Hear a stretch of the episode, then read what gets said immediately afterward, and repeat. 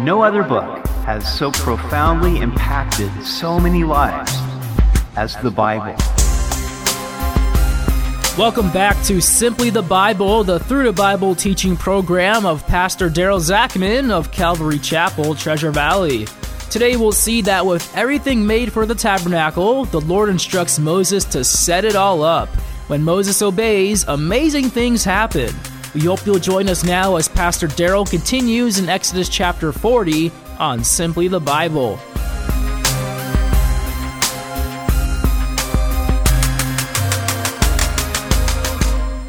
My wife Cindy is a realtor, and one of the most joyous times for her is move in day for one of her clients. There's just something about occupying a new home that is wonderful and exciting. I would imagine that the children of Israel were excited to complete the tabernacle. Only this would be the dwelling place and house of God. He would move in and remain with them forever, so long as they would keep his covenant. We pick it up in Exodus chapter 40, the last chapter as we conclude Exodus today. Then the Lord spoke to Moses, saying, On the first day of the first month you shall set up the tabernacle of the tent of meeting. The children of Israel left Egypt in the first month on the fourteenth day of the previous year. It had been almost a year since they had left Egypt. The making of all the components of the tabernacle had taken about six months. Now they would set it up on New Year's Day. This would be the first year of their new house of worship, which was really a portable tent. Verses 3 through 8 give God's instructions for where to place each piece, which we've already covered in previous episodes. As beautiful as each piece of the tabernacle was, it couldn't function as it was designed to function until it was arranged in the proper order. Likewise, God arranges us in the proper order as it suits Him so that we may glorify Him. Speaking of our relationship with Christ, Peter writes in 1 Peter 2 4, coming to Him as to a living stone, rejected indeed by men, but chosen by God and precious. You also, as living stones, are being built up a spiritual house, a holy priesthood, to offer up spiritual sacrifices acceptable to God through Jesus Christ. God fits us together as living stones in His spiritual house. When we are properly arranged, then we can properly function.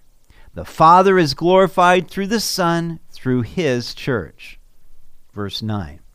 And you shall take the anointing oil and anoint the tabernacle and all that is in it, and you shall hallow it and all its utensils, and it shall be holy. You shall anoint the altar of the burnt offering and all its utensils, and consecrate the altar. The altar shall be most holy, and you shall anoint the laver and its base, and consecrate it. The anointing oil always speaks of the Holy Spirit. The pieces of the tabernacle could not be used until they were first arranged in their proper order and then anointed. In this way, they were made holy and consecrated for use. Verse 12 Then you shall bring Aaron and his sons to the door of the tabernacle of meeting and wash them with water. You shall put the holy garments on Aaron and anoint him and consecrate him, that he may minister to me as priest. And you shall bring his sons and clothe them with tunics. You shall anoint them as you anointed their father, that they may minister to me as priests. For their anointing shall surely be an everlasting priesthood throughout their generations. Thus Moses did according to all that the Lord had commanded him, so he did. The priests needed to be cleansed, clothed, and anointed to be sanctified to minister to the Lord. Likewise, we are washed with the blood of Christ. We are clothed with his righteousness by faith. And then we are anointed by his Spirit. This is what sanctifies us to minister to the Lord as a holy priesthood. Education is good, but seminary doesn't qualify us. God does. And we know that we are approved by the anointing that he gives us. we are told that Moses did according to all that the Lord commanded him. This phrase is repeated eight times in verses 16 through 32. Clearly, the Holy Spirit was indicating that Moses was not operating as an independent agent here, but was simply carrying out the instructions of the Lord. This was the secret of his success. If we would know the blessing of the Lord, then we must obey him. The good news is is that success isn't that complicated. It's simply a matter of aligning ourselves with the will of God and doing what he says.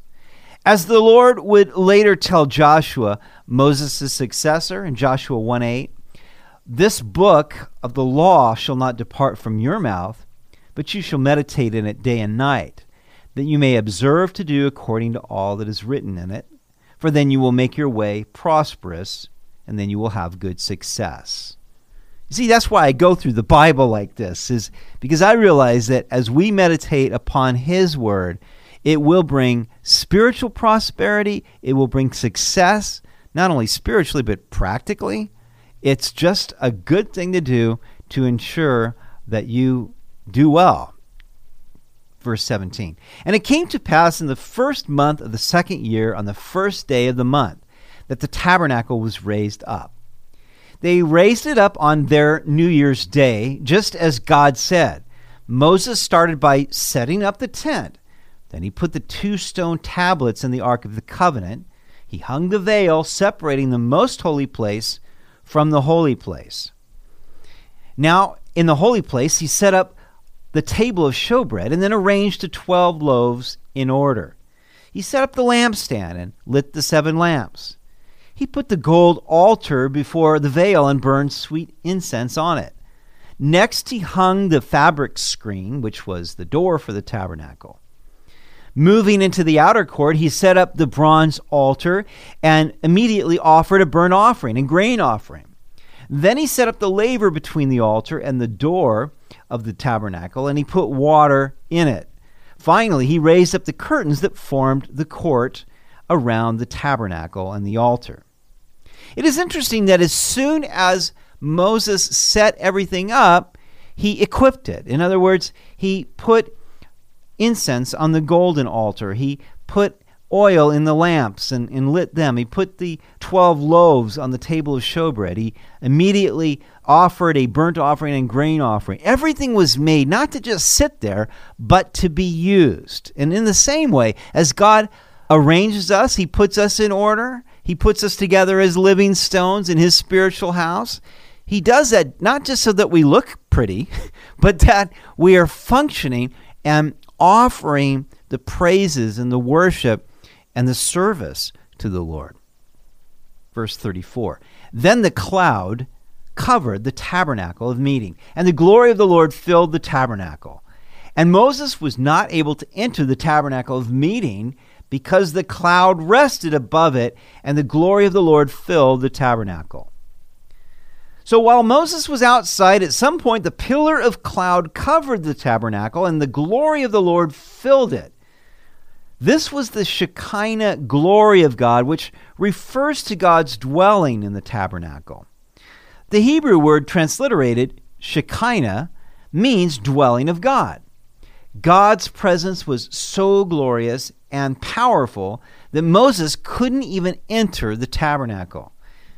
How glorious it is when we have done what the Lord has commanded us to do, and then He anoints our work with His presence. This is the crown of blessing. It's the definitive sign that God is with us. You see, we could never manufacture that. So when the Lord blesses us with his presence, it's the clear sign that God is with us. And how I long for such powerful manifestations of his presence and his glory. Verse 36 Whenever the cloud was taken up from above the tabernacle, the children of Israel would go onward in all their journeys. But if the cloud was not taken up, then they did not journey till the day that it was taken up. For the cloud of the Lord was above the tabernacle by day, and fire was over it by night, in the sight of all the house of Israel throughout all their journeys.